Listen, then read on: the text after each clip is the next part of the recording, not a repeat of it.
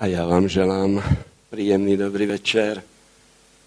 No, že vraj len Martin chodí na bielom koni. Dnes večer aj Duda prišiel. Vážim si toho, že ste aj dnes večer prišli a ako bolo povedané, napriek nepriazni počasia. Dnes večer máme pred sebou ďalší list na stole, ktorý nám napísal Pán Ježiš Kristus. Pozeráme sa na mapu. Ako vidíte, sme navštívili niektoré tie zbory.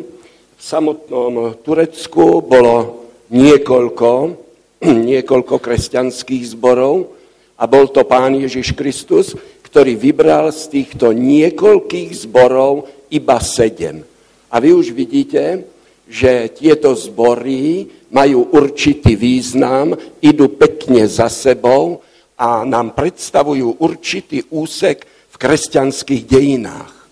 My sme hovorili o týchto zborov, ktoré sú tam hnedou farbou, hnedou farbou zaznamenané.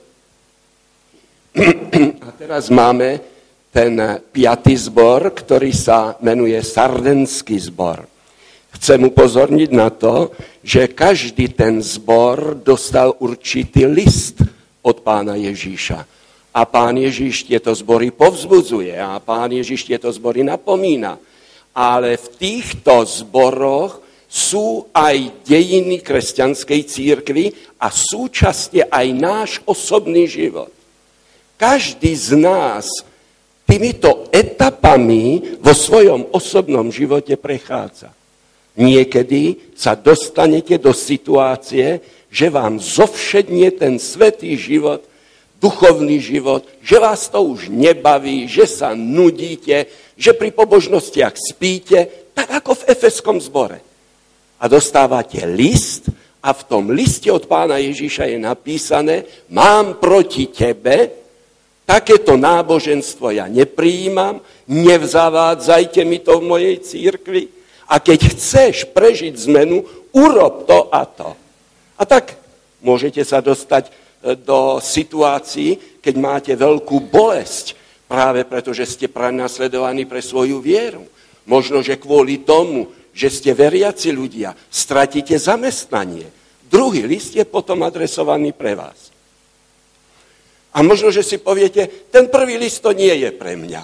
Ten tretí list tiež nie je pre mňa. Možno ten piatý bude pre vás. A možno, že ani piatý, a až siedmy bude pre vás. Ale ja som prišiel k záveru, že každý ten list, ktorý som čítal a študoval pre seba, že každý ten list je pre mňa. Vždy tam je niečo, v čom Pán Boh, Pán Ježiš Kristus mi chce pomôcť. Keď otvoríme tento piatý list, pre zbor, ktorý bol v Sardách. Tento list, keď som hľadal tam hlavnú myšlienku, som ju vytiahol a viete, že to máte i na pozvánke Smrť na Vavrínoch. Nie je to nič radostné. O smrti hovoriť, to je vždy smutné, a, takže dnešný večer asi bude smutný. Ale predsa i toto je situácia, ktorá vznikla v našej kresťanskej církvi od 6. do, pardon, od 16. do 18. storočia. Niečo sa odohrávalo v našej kresťanskej církvi. A keď e, si otvoríte knihu Zjavenia Jána, hneď tam máte v 3. kapitole e, v prvom verši napísané, že hovorí ten, ktorý má tých sedem duchov božích a sedem hviezd. Znám tvoje skutky, máš meno, že žiješ, ale si mŕtvý. Pán Ježiš sa predstavuje tomuto zboru úplne iným spôsobom.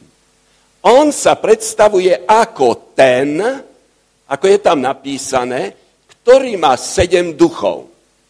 On má sedem duchov. Znamená to, že existujú siedmi duchovia Boží? Znamená to, že máme sedem bytostí plus otca, syna a sedem duchov, sedem bytostí ďalších? Nie. keď otvárate proroctvá, nikdy nezabudnite, že tam sú symboly a že tie symboly nám ukazujú na určitú, určitú vec. Číslo 7 v Biblii vždy ukazuje na dokonalosť, na plnosť. Takže Pán Ježiš Kristus je ten, ktorý dáva plnosť Ducha Svetého. Plnosť Ducha Svetého dal svojej církvi na ten 40. deň, keď zostúpil Duch Svetý. Duch Svetý zostúpil v plnosti. Keď Pán Ježiš Kristus eh, zomrel na Golgotskom kríži, potom stal z mŕtvych, odišiel na nebesia a keď sa posadil pri tróne Božom po pravici, vtedy nám poslal dar. A on slúbil tento dar učedníkom. A povedal svojim učedníkom, že majú na tento dar čakať v Jeruzaleme. A tak 10 dní sa modlili, čakali ešte a keď pán Ježiš odišiel na nebesia, posadil sa, poslal svojej církvi, poslal nám dar. A ten dar je v duchu svetom. Bez ducha svetého nikto z nás by nemohol byť zachránený. Duch Svatý je ten, ktorý naplňuje nás. Duch Svetý je ten, ktorý, ktorý je v našom, pôsobí v našom živote. Nikto z nás bez Ducha Svetého by nemohol ľutovať svoje hriechy. Bez Ducha Svetého by ste nepoznali hriech. Bez Ducha Svetého by sme nemohli sa stať inými, lepšími ľuďmi. Bez Ducha Svetého by sme neprežili žiadnu zmenu. Duch Svetý je najväčší dar od pána Ježíša Krista. A církev ho dostala v plnosti. Preto keď sa niekto pýta, či máme dary Ducha Svetého, potom odpovedáme, že máme všetky dary Ducha Svetého. A keď sa nás niekto pýta, či čakáme na príchod Ducha Svetého, Duch Svetý prišiel, plnosti prišiel. Duch Svetý je ten, ktorý je poslaný pánom Ježišom Kristom. A my ho úžasne každý deň pre svoj život aj potrebujeme. To druhé, čo je tam napísané, je, že je ten, ktorý má tých sedem hviezd. Hneď v prvej kapitole máte napísané, čo znamená sedem hviet v zjavení Jana? A výklad je, že to sú vedúci zborov. Bolo sedem zborov, máte tu sedem vedúcich.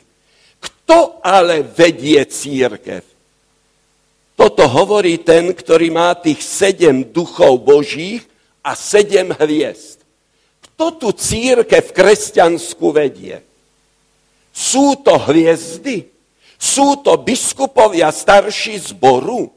Biblii sú nazvaní biskupovia ako starší zbor. Sú to oni, ktorí vedú církev. A Biblia hovorí, že to je duch svetý. A títo vedúci hviezdy sú v rukách Boží. Sú v rukách pána Ježíša Krista. To je pán Ježíš, ktorý skrze plnosť Ducha Svetého vedie našu kresťanskú církev. To je on, ktorý je zameraný. Nikto zo starších by nebol schopný viesť církev. On musí byť naplnený touto mocou Ducha Svetého. Inak by neviedol správne. Inak sa míli. Preto je tak dôležité vedieť, ako sa pri, predstavuje pán Ježiš Kristus. Keď e, sa pozriete na to, ten názov toho mesta Sardis, potom do Slovenčiny ideme ho, pardon, do Slovenčiny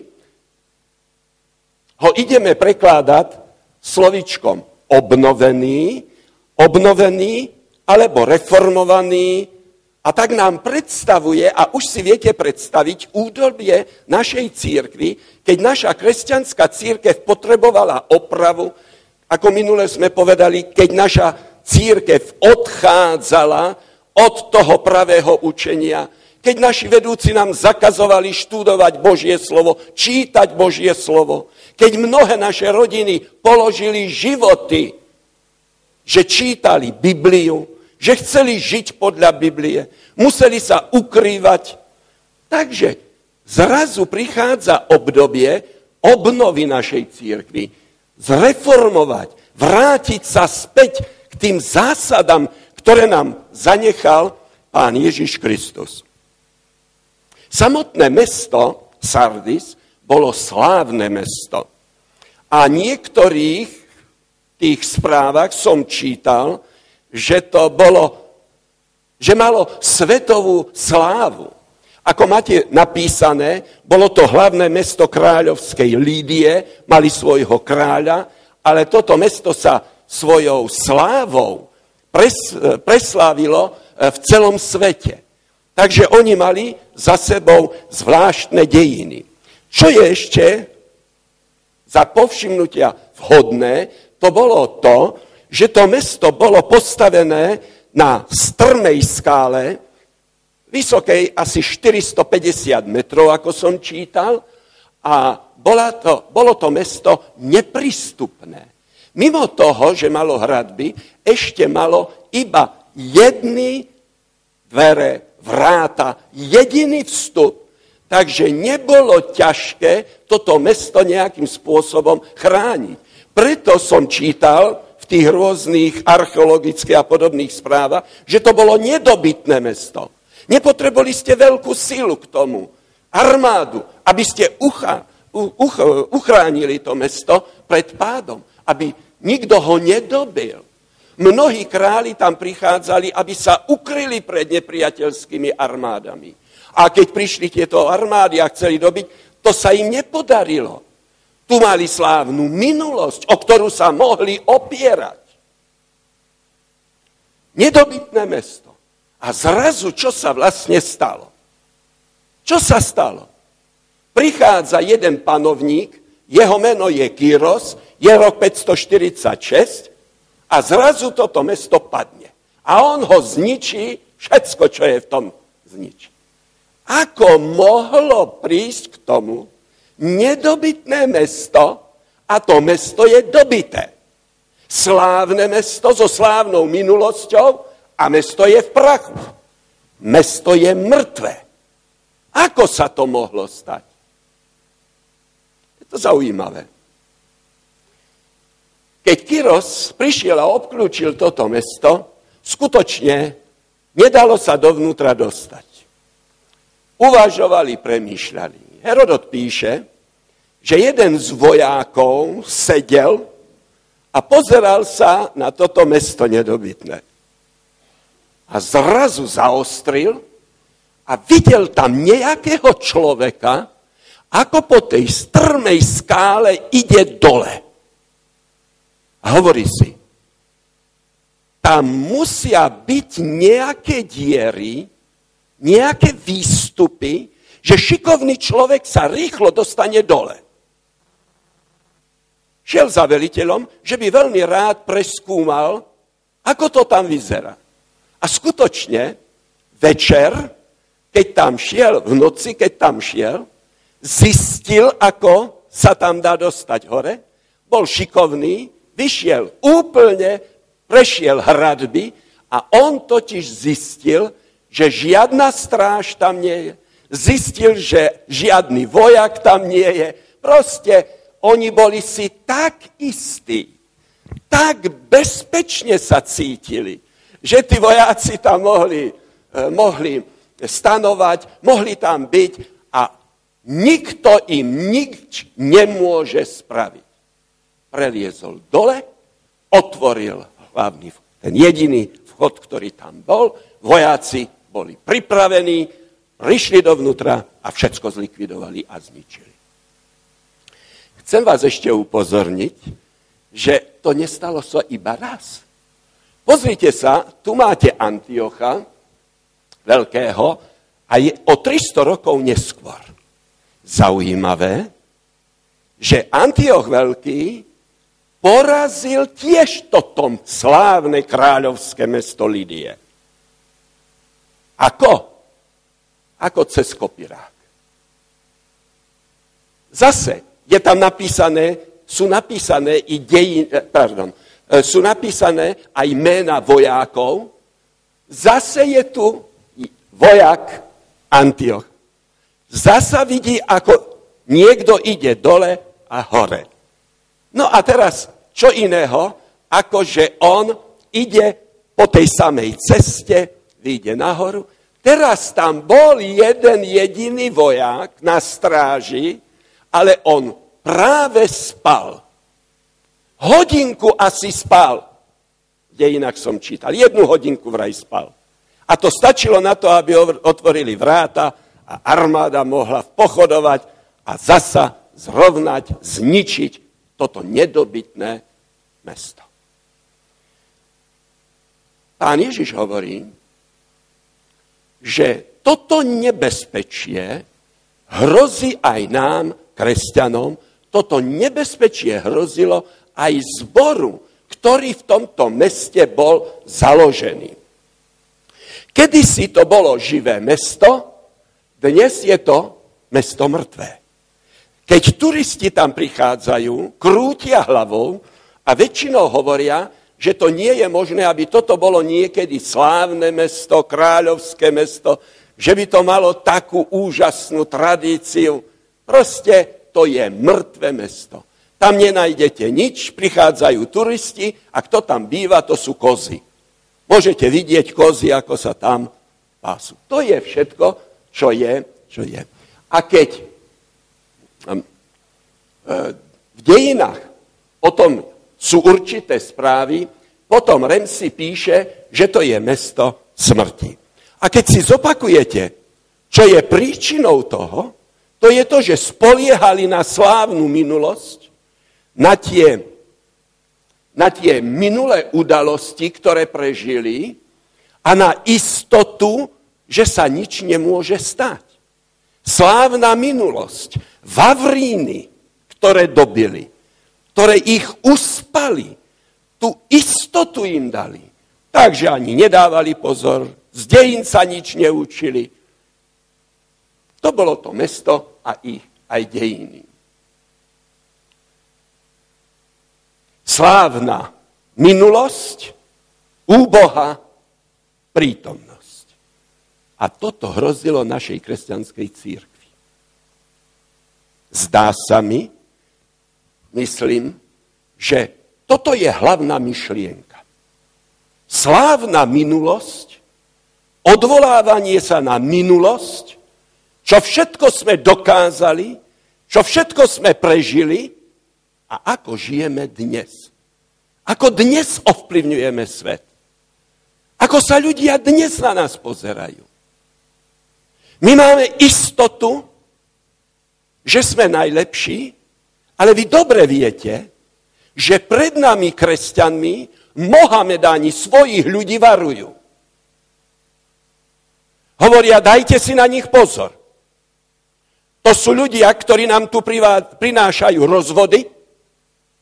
To sú ľudia, ktorí nežijú mravným životom. Dajte si pozor, sú to ľudia, ktorí, a teraz pokračujú ďalej, považujú nás, kresťanov, za jedných z najhorších ľudí na svete. Ktorí im prinášajú tabak, drogy, ktorí im prinášajú rôzne iné ešte veci, ktoré oni nerobia. Alkohol, však viete, ako to vyzerá. Varujú svojich ľudí pred nami. To je nebezpečie, ktoré hrozí nám. A v tomto nebezpečí žil aj náš kresťanský zbor Sardy. E, tam som vypísal synagogu. To, čo tam ešte sa dochovalo, tak to je synagoga. Chcem vás upozorniť aj na to, že naši milí bratia Židia nám v tomto meste kresťanom vôbec nepomáhali. Viac boli proti kresťanom, než aby nejak spolupracovali a podobne. A touto cestou sme sa uberali aj my touto cestou ide a uberá sa celá naša církev v 16. až 18. storočí. Viete, aké to bolo? Úžasne, keď eh, pán Ježiš povie, viete, ono to je tak, že mám tu niekoľko málo ľudí, ktorí sú verní, ktorí sú čestní, ktorí sú tí, ktorí žijú podľa Božieho slova. A ja si veľmi ich vážim. Tak sme končili minule. A dokonca my máme v dejinách mena týchto ľudí. A títo ľudia ovplyvňovali ďalších. Ďalších povzbudzovali, aby sa vrátili späť Božiemu slovu. A tu máte, tu máte kostol, chrám, e, v ktorom kázal doktor Martin Luther. A keď kázal tomto chráme doktor Martin Luther, jeden z tých reformátorov, jeden z tých kňazov, ktorý našu kresťanskú církev viedol späť k písmu svetému a ktorý ukázal a zjavil celému kresťanskému svetu, že sme spasení iba s milosťou, vierou v Ježíša Krista, to bolo niečo tak úžasného, tak nádherného a súčasne aj väčšného, že sme zachránení iba z milosti Božej. Priniesli sme celému svetu písmo svete, ktoré sme mali zakázané čítať. To boli stáročia, kedy sme nesmeli čítať Bibliu v našej církvi. A my sme nevedeli, čo je v tej Biblii napísané. My sme vedeli len to, čo nás vyučovali a k čomu nás znútili, aby sme verili. Po druhé, my sme začali úplne nový duchovný život. Keď sme sa spojili s Božím slovom, to Božie slovo preniklo do nášho srdca. Nie len, že preniklo, ale s tým slovom do srdca prenikol Ježiš Kristus. A keď Kristus príde do nášho srdca, v Biblii je napísané, že On je náš život. On nám priniesie život. My sa, stávame úplne inými ľuďmi. Svetý Apoštol Pavol napísal, všetko, čo bolo staré, čo bolo minulé, všetko, čo bolo v minulosti, to všetko pominulo. Teraz v našom živote ide všetko nové. A naša kresťanská církev sa stala nová církev, naplnená Duchom Svetým naplnená Božím slovom. A títo ľudia boli ochotní aj život položiť za túto vieru. To bolo. Keď ste čítali Božie slovo, to Božie slovo ovplyvňovalo. To boli úplne, kresťania boli úplne iní ľudia, než tí ľudia vo svete. Božie slovo našu církev kresťansku úplne zmenilo.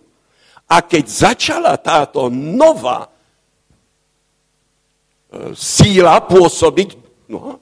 Doktor Martin Luther kázal vtedy, v roku 1522, na tému církvy musí byť všetko postavené na vnútornej autorite pravdy. To bolo téma kázne.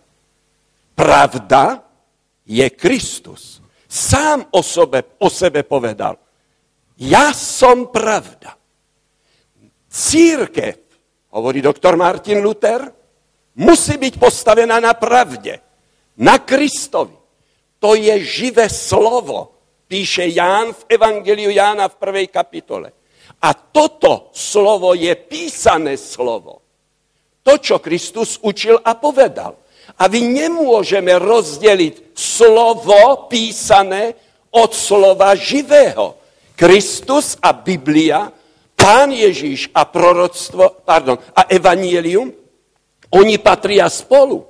Nikdy ich nemôžete rozdeliť. Pán Ježiš nemôže hovoriť proti Biblii, Biblia nemôže byť proti pánu Ježišovi. Oni patria spolu. Apoštol Petr v prvom liste Petrovom, eh, v prvej kapitole, v desiatom verši hovorí, že on to bol ten, ktorý inšpiroval, duch Kristov to bol, ktorý inšpiroval písateľov Biblie. On to bol. A to je niečo nádherného, jak Luther tu povie, jediná autorita, ktorá v církvi patrí, patrí Ježišovi Kristovi a jeho slovmu, pravde. Po druhé, druhá časť kázania hovorila i to, a na moci ducha. Duch Svety prišiel ako dar od pána Ježíša Krista, sme povedali. A tá autorita pána Ježíša a vedenie Duchom Svetým, to je to, čo pán Ježiš Kristus chce, aby v našej kresťanskej církvi bol. A ja mám veľkú radosť z toho, že toto je pravda. Toto v, práve v tom 6. 16. až 18. storočí bolo. Tak ako čas bežal, sa niečo ide pokaziť. Čo to bolo, čo ide sa pokaziť v našej církvi kresťanskej? Aký problém tu je? A tu zrazu pán Ježiš hovorí, Jan, poď, musíme napísať list. A v tom liste napíše, teraz to poviem svojim slovom, mám proti tebe. Ja tam počujem to slovo, mám proti tebe. Čo to, že má proti tebe? Čo má proti nám? A tu máte biblický text. Máš meno, že žiješ, ale si mŕtvy. Ty tvrdíš, že si živý, ty tvrdíš, že žiješ s Kristom, ty tvrdíš, že tvoj duchovný život je v poriadku, ale keď sa ja pozerám na teba, keď ja sa pozerám na tento zbor, keď sa pozerám na církev, keď sa pozera pán na náš duchovný život, tak hovorí nie. Ty už si dávno mŕtvý pre mňa. Ty nežiješ so mnou. Máš meno, to meno hovorí o tom, že si živý, ale ja ťa vidím. Kde hľadať tento problém? V čom bol tento problém tejto církvy? Ten problém je v tom, že církev, eh, mohli by sme povedať, že tá církev postupom času je tie sveté veci zovšednili. Tak ako to bolo na počiatku. Teraz myslím druhé, tretie, štvrté storočie. Tak to bolo i v 16. a 18. storočí. Ten spánok, duchovný spánok, už nás to zasa nebavilo chodiť na zhromaždenia. Už sme sa zasa nudili. Už zasa je kázanie. A prečo robia tie prednášky? A k čomu nás to je? Ja už to všetko viem. Ja už som prečítal Bibliu spredu, zozadu. Môžem všetky príbehy vám. No čo tam na tom je? To je to obdobie. A v okamžiku, keď človek je znudený, nebaví vás, a zrazu naši bratia začali hovoriť, viete, ale mne to nič nedáva. Ja chodím do chrámu, Spievali sme piesne ďalej, ďalej sme hovorili, aký sme nadšení preto, ale sme hovorili, mňa to nebaví, mne to nič nedáva. To, čo hovorí ten kázateľ, to ja už dávno viem. A tie príbehy už som počul od neho dvakrát alebo trikrát. Biblia nám nič nedávala. My sme dali Bibliu celému svetu, my sme presvedčovali ľudí aj vo svete, aké je dôležité mať Bibliu, aké je dôležité žiť podľa nej, že Kristus vstúpil skrze nich, skrze Božie slovo do nášho srdca, že sme prežili úžasnú premenu vo našom živote a zrazu ľudia videli, že nás to nebaví. Náš život sa začal meniť nie k lepšiemu. Keď tu je niekto, kto číta a ste si s tým prednášok zobrali ako k srdcu, že budete každý deň čítať Božie slovo a že sa modlite, všimnete si, že váš život sa začne meniť. Teraz opačne poviem. Keď chcete mať dôkaz, že sa začnete meniť horšiemu, prestaňte čítať Bibliu a modliť sa. Uvidíte, že to funguje tiež. Buď vás Biblia zmení, prítomný pán Ježiš skrze toto slovo vás zmení, tá moc osoby Krista, alebo budete horší, než ste boli predtým. Nikto nás nemôže viac uraziť. Tam vonku. Ako keď nám povie, medzi vami a medzi nami nie je žiadny rozdiel. To je najväčšia urážka nám, kresťanom. Pozrite sa, máš meno. To meno je kresťan. Slovo kresťan nie je od slova krst. Som pokrstený, preto som kresťan. Nie. Opakujem, slovo kresťan nie je od slova krst. Slovo kresťan je od slova Kristus. Kresťan je ten človek, ktorý sa stotožnil s Kristom. Kresťan je ten človek, ktorý dovolil, aby v jeho živote Kristus žil. To je kresťan.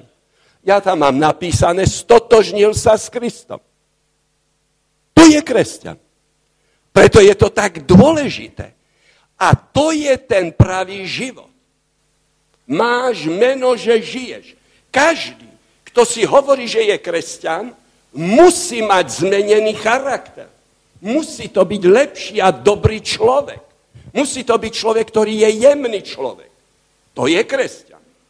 Keď taký nie je, potom má meno, že je živý, že Kristus nom žije, že Kristus ho zmenil, ale ono to tak nie je. Prepačte, že zopakujem. Niektoré veci opakujem, aby ste si ich zapamätali. Takže sa ospravedlňujem, je to úmyselne. Kresťanstvo nie je iba učenie. Kresťanstvo to je spojenie s osobou. Pán Ježiš Kristus to nie je filozofia, to nie je izmus. Pán Ježiš Kristus je skutočná osoba. Preto sa k nemu musíme správať tak ako k osobe. Keď sa chcete s niekým zoznámiť, musíte s ním hovoriť, musíte poznať jeho myslenie, presne to isté musíte urobiť s pánom Ježišom Kristom, pretože je osoba. Takže tuto máme. Nie je iba učenie, je to odovzdanie sa osobe. A ešte som tam napísal jednu vetu. Milovať nemôžete, ja neviem, učenie, zamilovať sa nemôžete do nejakého filozofie, môžete milovať iba osobu. Celé kresťanstvo, zákon, ktorý platí v celom vesmíre, je zákon lásky. A lásku môžete prejaviť len v skutočnej osobe. Kresťan, to je ten život. Máš meno, že žiješ. Keď povieš, že si kresťan a hlásiš sa k tomu, musíme sa hlásiť. Ak tam nie je, alebo keď tam nie je ten život, keď nás to nemení a nerobí lepšími ľuďmi, inak to ešte poviem. Keď sa pozrieme ako kresťania teraz späť o 5 rokov, o 10 rokov. A nič sa nezmenilo v našom živote. Prepáčte, bude to bolie teraz. Potom kresťania nie sme. Máme meno, že žijeme, ale sme mŕtvi pre Krista. Keď nám doma moja manželka mi povie, ty si sa vôbec nezmenil, potom nie je niečo vo mne v poriadku. Z čoho ja žijem? Je skutočne Kristus prítomný mojom Keď sa nemení človek, keď nie je lepší, potom mu chýba to najpodstatnejšie. A najpodstatnejšie v kresťanstve je život. Pán Ježiš hovorí, ja som život. Máš meno, že žiješ. Ako my sme, kresťania, prišli k Vavrínom, na ktorých môžeme spať, dokonca aj s pánkom smrti. Ako sme prišli k tým Vavrínom? No, je treba povedať, poprvé, tu máme. My sme urobili to, že nie len, že sme ľuďom dali Bibliu, ale my sme ju aj preložili, aby ľudia Biblie rozumeli. Dnes už nie je skoro národ na svete, teraz nemyslím kmene, ale skoro nie je národ na svete, aby nemal Bibliu vo svojom rodnom jazyku. Aby sa nemohli tí ľudia dozvedieť, aký má Pán Boh plán s nami, s našou zemou i s našim životom. Po druhé, my sme znovu objavili učenie pána Ježíša Krista o tom, ako sme zachránení a spasení. Bol to doktor Martin Luther, o ktorom som hovoril, ale mohol by som o ďalšie ešte hovoriť. Pozrite sa, my sme naučili ľudí, aby študovali Bibliu. A my sme im naučili, ako tú Bibliu študovať, aké závery urobiť, ako pokračovať ďalej v našom duchovnom živote. A tu boli celé národy, ktoré prežili úžasnú premenu takúto úžasnú premenu e, prežil milý národ česky. Vy viete, že každá babička lepšie ako kňaz ovládala Bibliu. A na základe toho český národ bol úžasný národ. Čestný národ. Jeden k druhému milil. Láskavý. Ochotný pre pravdu Ježíša Krista položiť aj svoj život. Keď prestali čítať Bibliu, keď prestali, Modliť sa, pozrite sa, sú, patria medzi najbezbožnejšie národy v Európe. Česko a súčasne aj bývalá NDR. Tak to je prezentované. My sme postavili ďalšie pomníky. E, začali sme okamžite budovať biblické spoločnosti. Potom to bolo misijné spoločnosti, celé hnutie. A naši bratia, boli napríklad z Ochranova, boli ochotní samých seba predať ako otroci do Indie, do Afriky, predal sám seba ako otroka a šiel, aby tam zvestoval Krista. Úžasní ľudia. Úžasní ľudia. Tak čisté učenie, ako mali moravskí bratia, českí bratia, od dob apoštolov sa neukázal. Tak si vážil svet týchto ľudí. Krásni ľudia. A to sú tie vavríny, to sú tie vavríny, ktoré tu boli. My máme sa čím chváliť. Máme na čo spomínať. A na týchto vavrínoch, na týchto vavrínoch církev usínala. Tak ako čas bežal, a zrazu sme začali hovoriť. No keď to bolo dobre môjmu otcovi, ktorý bol takýto človek, viete, jak on ochotne šiel do kostnici a tam bol s Janom Husom? Viete, kto je Jan Hus? Viete, kto je Jeronim Pražský? Viete, kto je zábojník? Viete, kto je, a teraz budem slovenských reformátorov, pretože sme na nich už zabudli menovať, i my sme mali tak úžasných ľudí. Položili svoje životy, boli zo Slovenska vyhnaní preč. Keď jemu stačila tá viera, prečo mne by nestačila? A zrazu do viery sme sa narodili. Už sme nemuseli bojovať o vieru. Už sme nemuseli zápasiť o vieru, ktorá raz bola daná našim otcom, jak je v Biblii napísané. Už sme ju mali. A tak sme začali hovoriť, v čom som sa narodil, v tom aj zomrel. Ja už viac nepotrebujem. Ale my sme celé stáročia nemali Bibliu. Zakázali po trestom smrti nám čítať Bibliu. A teraz sme potrebovali ešte viac sa dozvedieť. Ešte viac krásnych vecí z Biblie ukázať celému svetu. Ešte viac ľudí priviesť ku Kristovi. A my sme povedali, nám toto stačí. Nám to stačí. A keď človek zostane stáť, prestane študovať Bibliu, prestane ten život s Kristom, v tom okamžiku začne premýšľať o minulosti, o Vavrínoch a začne hovoriť, ale my máme presne to, čo hovorili Židia, čo hovorili Židia pánu Ježišovi čom sme sa narodili, v tom zomrieme. A potom mu povedali, my máme otca Abraháma. My máme Vavrín. My máme Mojžiša. My máme zákon. My máme. A tak aj my, ako milý národ židovský, aj my sme začali dávať určité dôrazy. Na čo začíname dávať dôrazy, keď nám tie sveté veci zovšednú. Pozrite sa, naša protestantská kresťanská církev začala dávať dôrazy na vierovku. Začali sme robiť články, tak to budeme veriť, nikdy tieto články nezme. Už nemusíme Bibliu ďalej študovať, my už všetko vieme a tak sme začali budovať vierovku, ktorá sa nemení.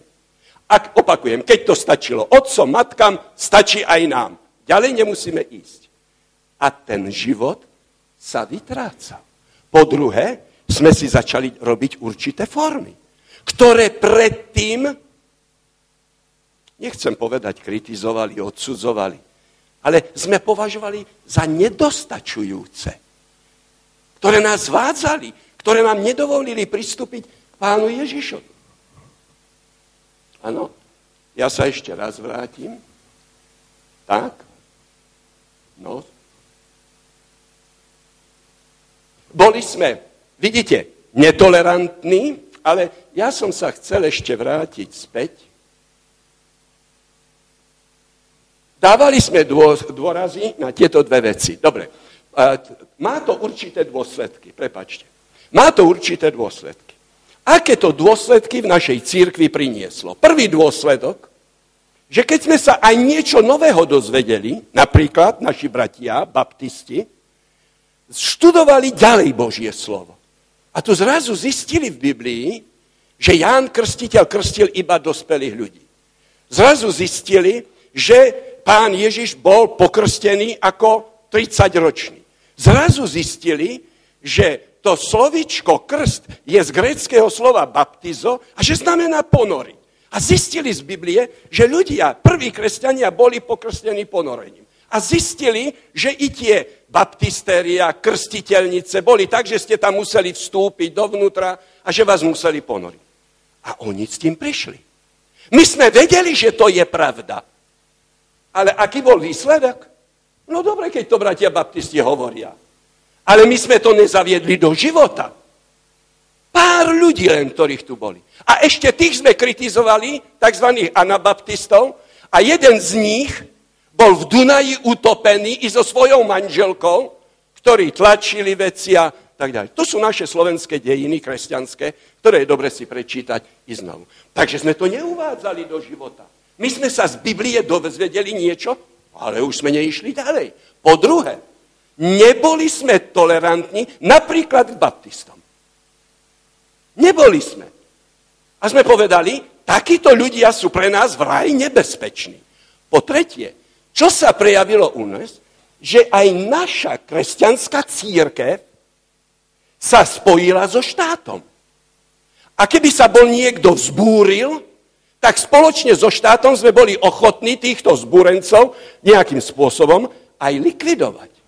Taktiež tu bolo to, že sme si zaviedli aj my teraz, po tom oživení, po tej reformácii, aj my sme si zaviedli inkvizíciu. A sme začali aj my prenasledovať našich vlastných bratov, ktorí neverili tak, ako veríme my. Keď zostanete stáť, a dávate dôraz na minulosť, na vavríny, ktorých sme dosiahli, či v osobnom živote, alebo v církevnom živote, automaticky duchovne ideme dole. Automaticky sa ideme stávať horším. Áno. Máš meno, že žiješ. Máš meno, že žiješ. A to je veľmi veľmi tragické. To veľmi boli pána Ježíša Krista. V Biblii je známy príbeh marnotratného syna, ktorý ste už počuli, neidem ho opakovať. Ja chcem len tam zdôrazniť, jak prišiel domov, starší brat bol nahnevaný, že sa vrátil, ale pozrite sa, otec niečo o tom synovi povedal. Bol mŕtvy, a ožil. Čože povedal otec? Bol mŕtvý,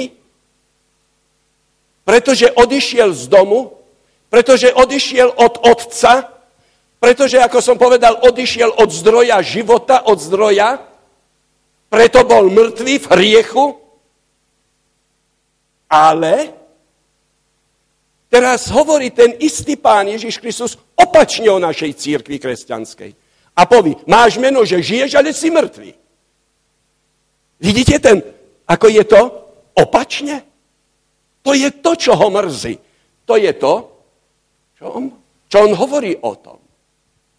A to už by sme zopakovali len si. Áno?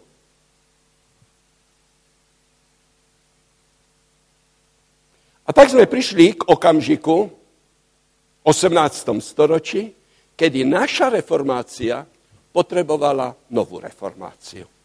Keď sme znovu potrebovali tú premenu, zmenu, aby sme tomuto svetu mohli priniesť krásne, čisté evanielium, aby sme mohli ísť ďalej.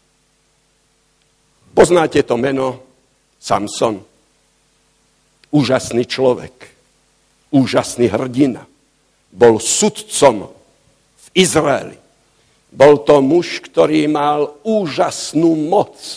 Bol to muž, ktorý e, vyslobodzoval ľud izraelský v tých ťažkých situáciách. Bol to úžasný človek. A prišiel určitý okamžik v jeho živote. A v tom okamžiku, v ktorom sa dostal, prestalo ho to baviť. Nudil sa. On už nechcel pokračovať ďalej. A dostal niečo iného pred seba. Samson veľmi rád mal ženy. A jedna z nich, možno nie jedna, ale jedna z nich zničila celý jeho duchovný život. A teraz Samson a jeho postoj. Pozrite sa, čo je v Biblii napísané. Niečo nevedel. Ale zakládal si na svojej minulosti. Keď vás to v církvi prestane baviť, keď nechcete duchovne rásť, začnete sa odvolávať na minulosť. Na tie vavríny, ktoré sme dosiahli Aké to boli vavríny, ktorý dosiahol Samson? Viete? Keď som ja vytrhal tie vráta mestské a som ich niesol až na kopec. To sa ľudia čudovali. A vtedy, keď som našiel tú čelosť a som, to sú vavríny. Ale ničo nevedia. Čo nevedia? Pozrite sa, čo nevedel. To je v Biblii napísané. Presne biblický text. Nevedel, že Božia moc od neho odišla. Život, duchovný život úplne stratil. A na to stačila jedna žena.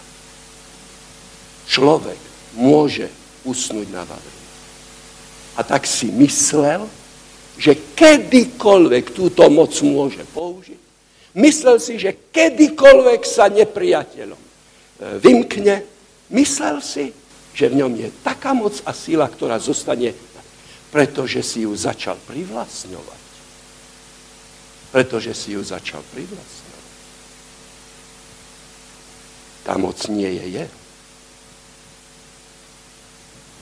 A keď my sme takto odchádzali, a náš duchovný život slábol, ja som presvedčený, prosím vás, urobte si zase záver, sami uvažujte, premyšľajte o týchto veciach a robte závery pre seba.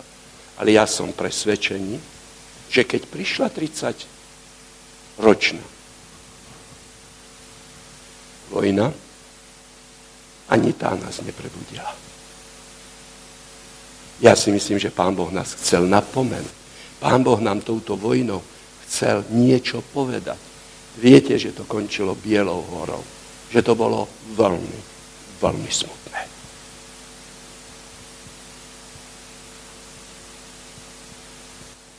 Nebezpečie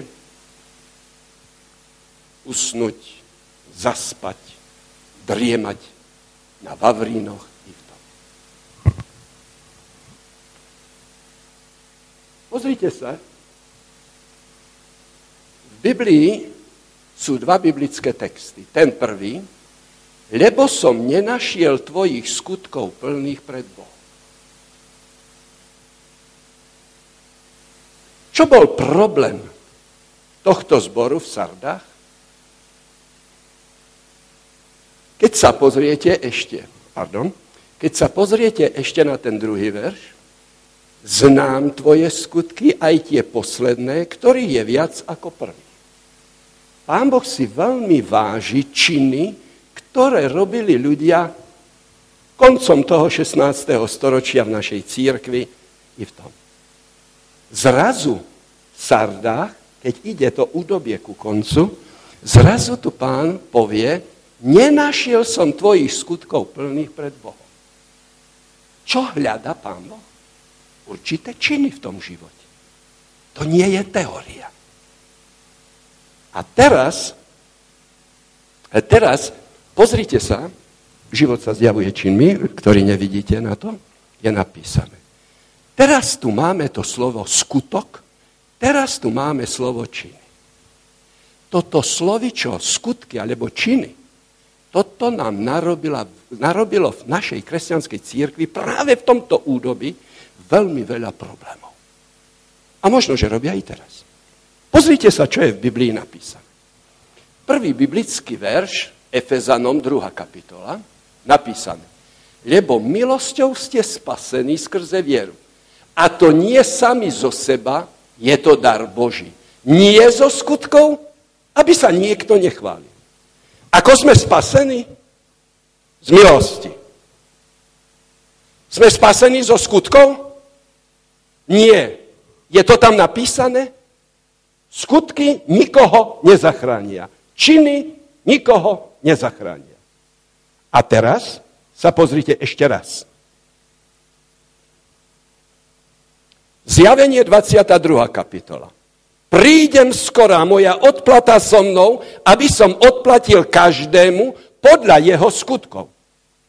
Keď pán Boh ide súdiť tento svet a je napísano, že všetci sa musíme ukázať pred súdnou stolicou Božou, čo tvrdí v zjavení Jana na konci Biblie? Čo tvrdí pán Boh? On tvrdí, že podľa čoho sa bude súdiť, základom súdu Božieho je čo? Tu je napísané. Podľa, podľa jeho skutkov. Podľa čoho nás bude súdiť? Skutkov. A tak sme sa my, kresťania, rozdelili. Jedna skupina hovorila, skutky nepotrebujeme, nemusíme ich robiť, pretože sme spasení s milosťou. Druhá skupina si prečítala iba tento verš a hovoria, skutky, skutky a skutky, a keď ich nemáte, musíte všetko urobiť preto, aby ste ich získali, aj za cenu toho, že si ich budete kupovať, tieto skutky. A potom, vidíte, nastalo toto rozdelenie aj u nás. Je možné, aby Biblia bola proti sebe? Je možné, aby E, apoštol Pavol inak učil ako Ján? Chyba nie je v Biblii. Chyba je v nás. A touto problematikou sa zaoberal sám pán Ježiš Kristus. Pokúsime sa v krátkosti pozrieť na to, čo pán Ježiš povedal. Pán Ježiš vyprával podobenstvo o vinnej vetvičke. A teraz ukážem vám, ako čítať a študovať Bibliu, ako čítať a študovať Bibliu, áno, aby ste jej porozumeli. Zopakujeme. Keď Biblia má otázku, Biblia si na ňu odpovie. Máme tu podobenstvo pána Ježíša pred sebou. Z Evanielia Jána z 15. kapitoly. Prvé, čo robím, že si dám otázku, kto som ja v tomto príbehu. Hľadám sám seba. Modlím sa a uvidíte, že ten Duch Svety hovorí k nám a vám povie, kto ste. Po druhé, v každom príbehu v Biblii hľadám Ježíša Krista. Keď to nebudete robiť, budete sklamaní z čítania Biblie. Prečítate si napríklad príbeh z Evanielia Marka, kde je napísané, že pán Ježiš uzdravil jednoho muža, ktorý mal, ktorý mal lepru. Prečítate si to, on prosí, aby bol očistený, pán Ježiš hovorí, že ho očistí, očistil ho a bol čistý.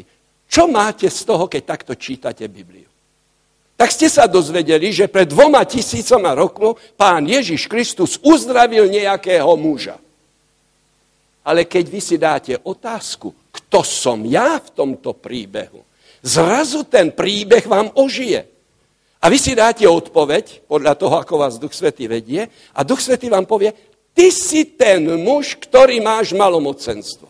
Ja a malomocenstvo? Ja nemám žiadne biele fleky. Ja nemám nič takého. Ja? A keď budete chvíľu ticho a budete sa modliť, a to, zrazu Duch Svetý vám povie, ale máš. Nerozpada sa ti telo, ale rozpada sa ti osobnosť. Ty nie si čestný a to ťa zničí. Kto mi môže pomôcť? A teraz hľadáte Krista, ktorý by vám pomohol. Rozumiete? Takže poďte sa pozrieť teraz Poďme sa pozrieť k tomu. My tu máme, my tu máme určité... Keď tam máte e, vinnú révu, okamžite sa ideme pýtať, kto som ja? Kto som ja? A priamo v Biblii pán Ježiš Kristus vám odpovie na tú otázku. Kto som ja? Ja som tá vetvička, ktorá je na tej vinnej réve. Kde mám hľadať pána Ježíša Krista? On sám povie, že on je ten vinný kmeň, on je ten koreň, on je to základné, ktoré tam je. Kto som ja? Ja som len tá vinná Ježíša. A teraz ide o to, ako ja idem poznať, že tá vetvička žije. Ako ja to môžem poznať? Kedy poznám, že je živá a kedy poznám, že tá vetvička je mŕtva. A pán Ježiš to ide vysvetľovať. Aby nám vysvetlil, máš meno, že žiješ, ale si mŕtvy. Ako sa toto môže stať v mojom osobnom živote?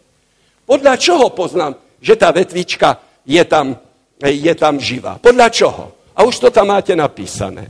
Poznám to podľa toho, že táto vetvička má lístočky, Poznám to podľa toho, že tá vetvička rastie, poznám to podľa toho, že má kvety a poznám to podľa toho, že má určité ovocie, určité plody.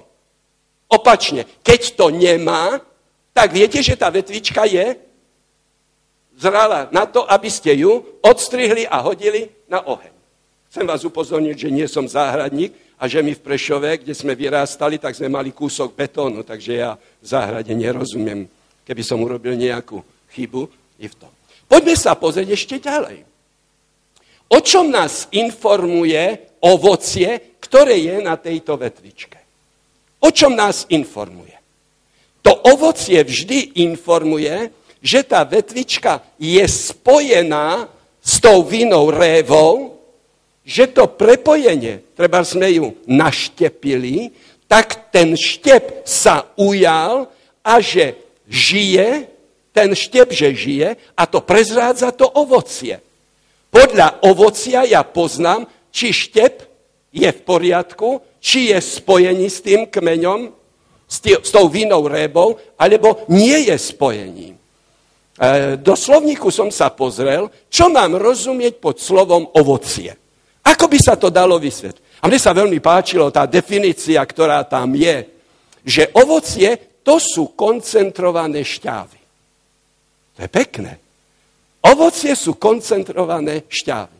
Odkiaľ tie šťávy sa dostali do tej vetvičky a tam to ovocie vytvorili. Odkiaľ sa dostali? Pôvodom je koreň. Z toho koreňa museli tieto šťávy sa dostávať až cez ten štep, až tam kde bol kvet a nakoniec aj to ovocie. Áno. Takže pozrite sa, tuto máme teraz čo tam dopravuje tie, konzen, konde, tie koncentrované šťávy? Ako sa tam dostanú? E, keď hovoríme o strome, tak sa tam dostanú tie šťávy pomocou miazgy.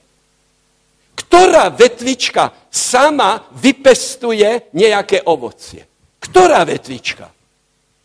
Ktorá to dokáže urobiť? Ovocie to nie je to, čo vytvorila vetvička. Ovocie to sú kondenzované šťavy, ktoré prichádzajú z koreňa cez kmeň toho stromu, až tie tu sú. Teraz niektorí ľudia budú vychádzať, budú hľadať čerešne, ustrihnú si z čerešní takúto vetvičku a priniesú ju domu a ju dajú do vázy. Prečo? Prečo? To preto, aby na Vianoce im čerešňa vykvetla. Podarí sa im to? Budú mať kvety? Čerešňa bude mať kvety na Vianoce? Ste si istí? No, vy, ktorí ste to robili alebo robíte, tak viete, že áno. Kedy budete mať čerešne? Kedy budete tie čerešne zbierať? Tak pol kila, pol kila by bolo dobre.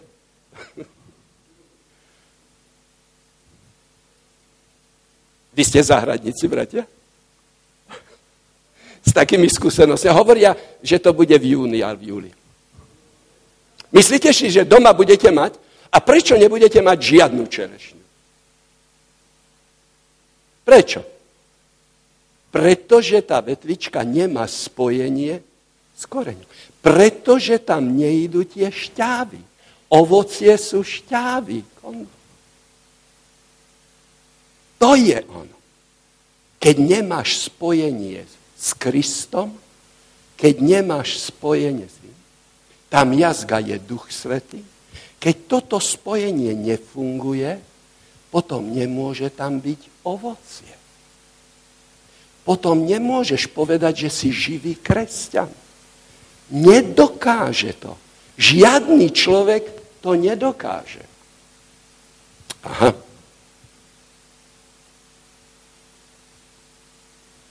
Opačne, keď tá vetvička nám uschne, akú informáciu vám podáva? Že niečo sa pokazilo. Uschnutá vetvička bez ovocia nám hovorí o tom, že bolo prerušené spojenie. Buď ten štep nie je dobrý, alebo sa tam nedostávajú tie šťávy. To je signál, ktorý tu je. Preto, keď chceme, aby vetvička mala ovocie, to najdôležitejšie pre ňu je, aby bola spojená s tým kmeňom, či už s vinou révou, alebo s jabloňou, alebo, alebo, alebo, to záleží, čo chcete.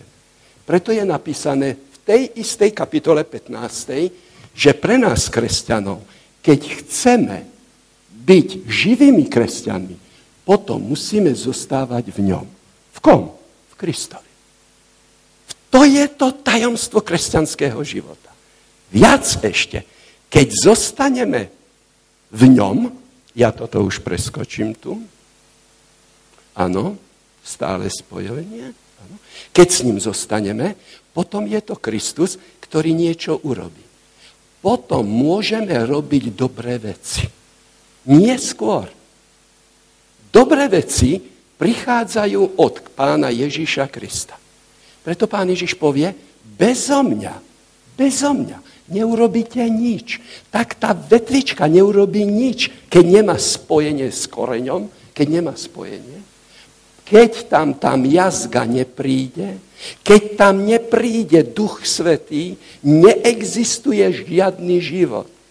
Už na počiatku v prvej kapitole čítate, že duch Boží sa vznášal nad vodami, keď pán Boh tvoril tento svet. Bez ducha svetého neexistuje život. Koreňom toho všetkého života je Kristus. Duch Svetý je ten, ktorý do tej vetvičke, do nášho života tie šťávy prinesie, aby urobil určitú zmenu v našom živote. A teraz Apoštol Pavol vám niečo povie. Efezanom 2. kapitola je napísaná. A viete čo, bratia? Ono je to tak. S tými dobrými činmi. Že tie dobré činy, tie nie sú vo vetvičke, ale tie dobré činy pripravil Boh. Tie dobre činy už dopredu pripravil otec. Počujete dobre? Čítate to dobre? Ktože ich pripravil? Pripravil ich otec. No dobre, a ako sa od Boha tieto dobre činy dostanú ku mne? Ako sa dostanú? Toto je úloha Ducha Svetého. Toto je tá miazga. Z toho koreňa, tam, kde to všetko vzniká, z toho koreňa to prichádza to. Odkiaľ to viem? To viem z epištoly Gáťanov, kde je napísané, že ovocie ducha je, a teraz je tam napísané, láska, radosť, dobrota. Tam máte všetko to napísané. Ešte raz, keď sa vás opýtam, kto z vás dokáže vypestovať vo svojom živote lásku? Kto? Vidíte, tá vetvička to nedokáže. Môžete mať nejaký kvet, ale nikdy ovocie tam nebude. Kvet je niečo, čo je pre ľudí. Ale vy ho, teraz nemyslím v prírode, áno, tí ľudia na Vianoce, ktorí ho majú. Ale to ovocie z toho nikdy nezoberiete. To nie je ovocie naše. To nie je ovocie Dudu. Radosť. To si vypistoval Duda. Nie. Prečítajte ešte raz. Čo píše Apoštol Pavol? Koho je to ovocie? Ducha Svetého. Odkiaľ to ovocie je? Otec ho pripravil. On to je, ktorý skrze Ducha Svetého priniesie do nášho života. To je to podstatné. Preto nemôžeme byť zo skutkov spasení. Pretože nič si nevypestujeme. My nedokážeme nič dobrého urobiť. To dobre pripravuje Otec a Duch Svetý to prináša do nášho života. A keď sa pozriete treba na tú vinu révu, o ktorú hovorí pán Ježiš Kristus, čo nám hovorí tá vina réva, alebo čo nám pán Ježiš chce povedať? Že keď v našom živote nie sú dobré činy, nerobíme dobre, potom to je dôkaz toho, že nie sme spojení s Kristom. Chyba je v spojení. Po druhé, ovocie tie činy naše hovoria o tom, nie že budeme spasení, ale či Duch Svetý má prístup do nášho života, či chceme sa s ním spojiť, alebo nie. Pozrite sa. Týmto spôsobom Pán Ježiš sa dostáva do nášho života. Keď robíme dobré veci, to je signál, že žijeme s Kristom, že sme skutočne kresťania, že sme tí, ktorý to dobro z Krista prenášame na iných ľudí. To nie je, že by sme kvôli tomu boli spasení. Prečo budeme súdení? Pretože to, ako my žijeme, hovorí o tom, či sme s ním spojení, alebo s ním nie sme spojení. A to by som už opakoval, čo sme tu boli. Keď to spojenie prerušíme, keď to spojenie prerušíme s Kristom, nech máme akúkoľvek slávnu minulosť. Nech máme vavríny, na ktorých si zakládame. Keď prerušíš spojenie s Kristom, duchovne. Neexistuje už nič, neexistuje už nič iné. To je to nebezpečie, ktoré tu je.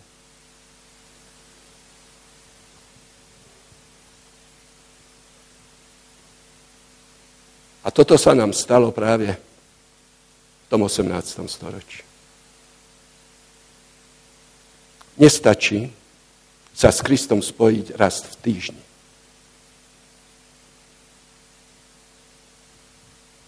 Musíš byť spojený každý deň.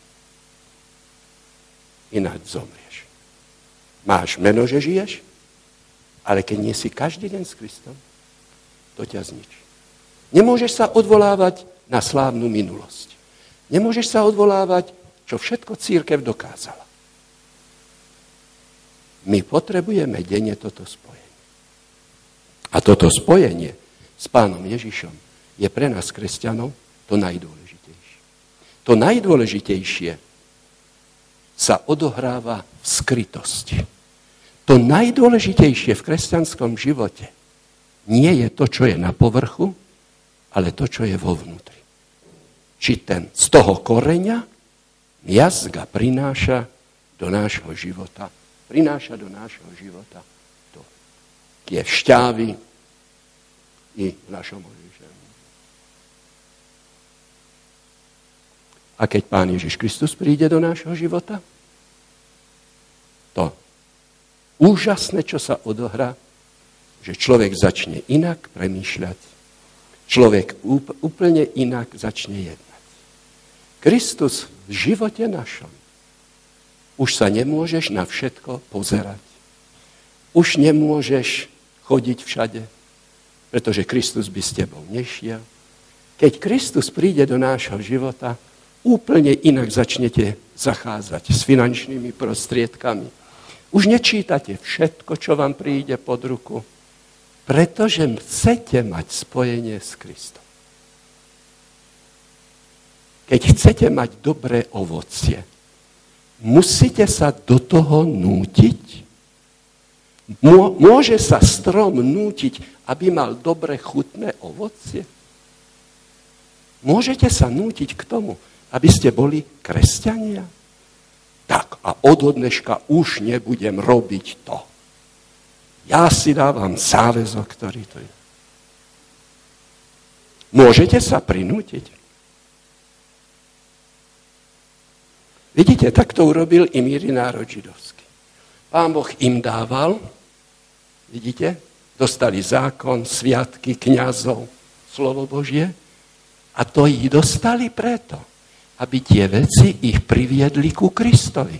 Ja som vám tam vypísal, keď čítate, k čomu ich to malo priviesť. Ale oni sa zamilovali do zákona, oni sa zamilovali do Biblie, oni sa zamilovali do sviatkov, miesto toho, aby tých vecí ich priviedli ku Kristovi. Aj my sa môžeme zamilovať do všetkého možného. Oni nie sú zlé veci. Ale pokiaľ nás to neprivedie ku Kristovi, potom nikdy duchovne nebudeme žiť. Potom sa niečo stane, keď prerušíme to spojenie s Bohom, ktoré tu máme v tom.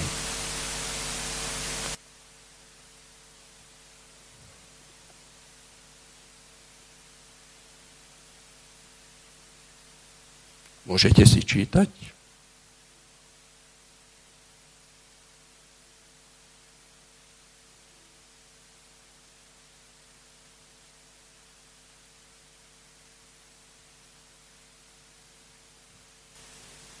Spomínam si na farizejov.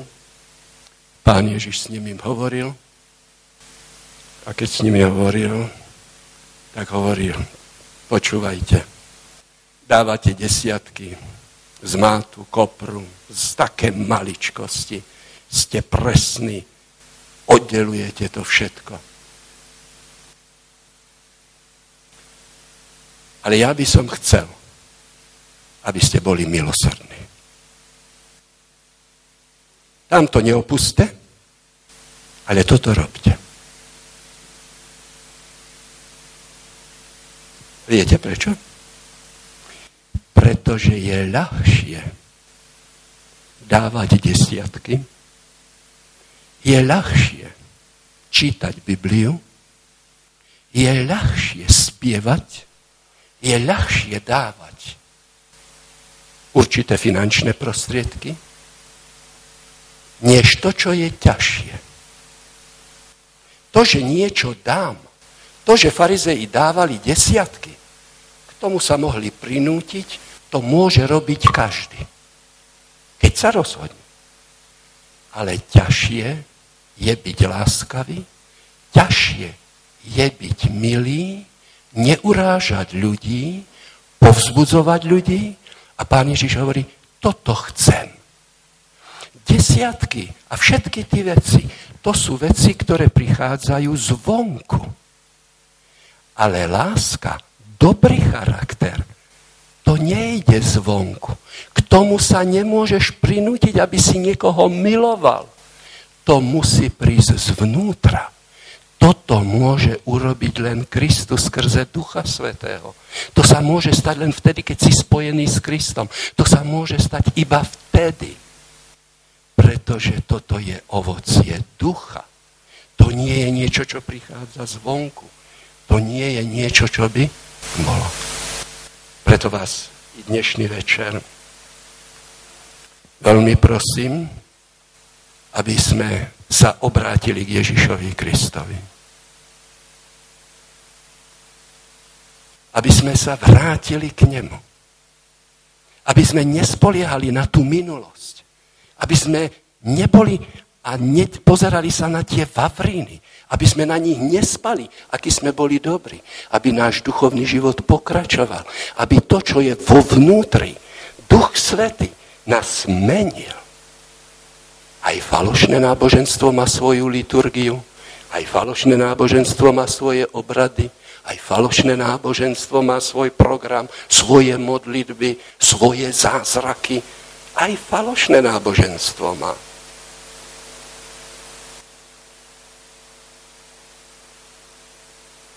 A teraz mi prepačte. Čo sa vlastne stalo s našimi ľuďmi, kresťanmi na Slovensku?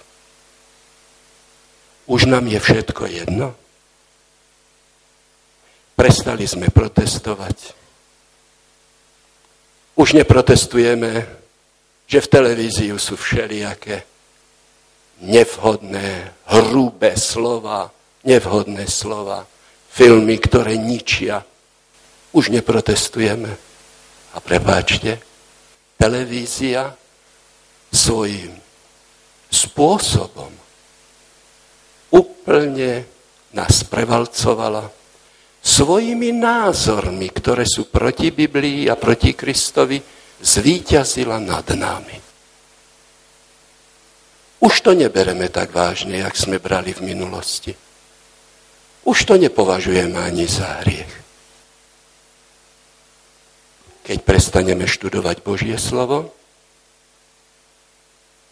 a sme spokojení so svojím životom, uvidíte, že zmení sa aj náš život a medzi nami a medzi nimi nebude žiadny, žiadny rozdiel. Nech Pán Boh chráni nás.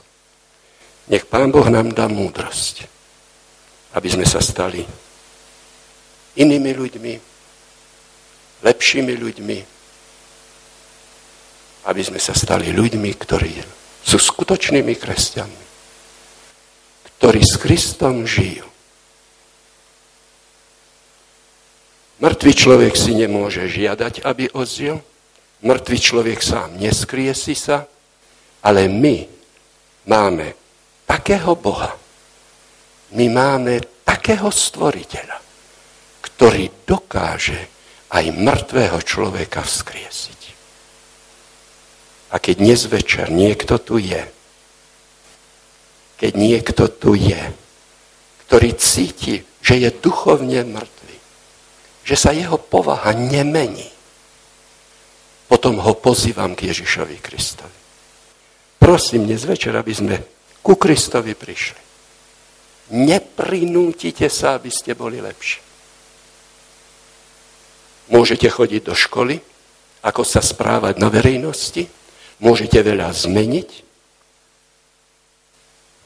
ale vnútorne tam sa nezmeníte. Stačí hádka, nejaký krik a ukáže sa, kto sme. Preto vás pozývam i dnes večer ku Kristovi. Poďme.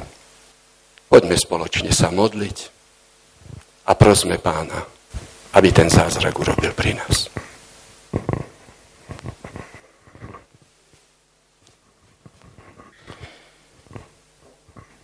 Náš milovaný nebeský Otče, dnešný večer stojíme pre Tvojou svetou tvárou sme hlboko zahambení, pretože ty nás vidíš a ty máš bolesť. Ako žijeme doma, ako žijeme na pracovisku, ako žijeme v církvi. Odpust nám, keď tak spoliehame na svoju minulosť. Odpust nám, keď si tak veľmi zakládame, čo všetko sme v minulosti spravili pre teba, pre tvoju církev. Čo všetko spravili naši rodičia. A tak stojíme pred tebou, Bože. Urob ten zázrak pri nás. Prosíme ťa, zmeň nás. Oživ nás. Daj, aby sme boli naštepení na teba. Daj, aby toto spojenie každý deň bolo silné a mocné. Pošli dobrého Ducha Svetého, ktorý by vypestoval to nebeské ovocie, aby sme boli lepšími ľuďmi. Pomôž nám k tomu, aby sme boli lepšími manželmi, lepšími rodičmi, manželkami, lepšími deťmi. Bože, pomôž nám, aby sme boli láskavejší, aby tá síla a moc Ducha Svetého a Tvoja prítomnosť urobila v našom živote ten zázrak. A ten zázrak mohol ísť ďalej aby tu bola skupina ľudí, ktorí by premenili, menili celé svoje okolie a tak mohli, mohli byť k Tvojej cti, k Tvojej sláve sme. Pomôž každému, kto je tu. Aj ten, ktorý sa cíti slabý. A teraz, keď pôjdeme domov, prosíme o ochranu, aby sa nikomu nič nestalo zlého. Ale prosíme, Pane Ježišu, poď s námi. Pane Ježišu, zostaň s námi. A že to tak urobíš, pretože nás máš rád. Ti z celého srdca ďakujem. Amen.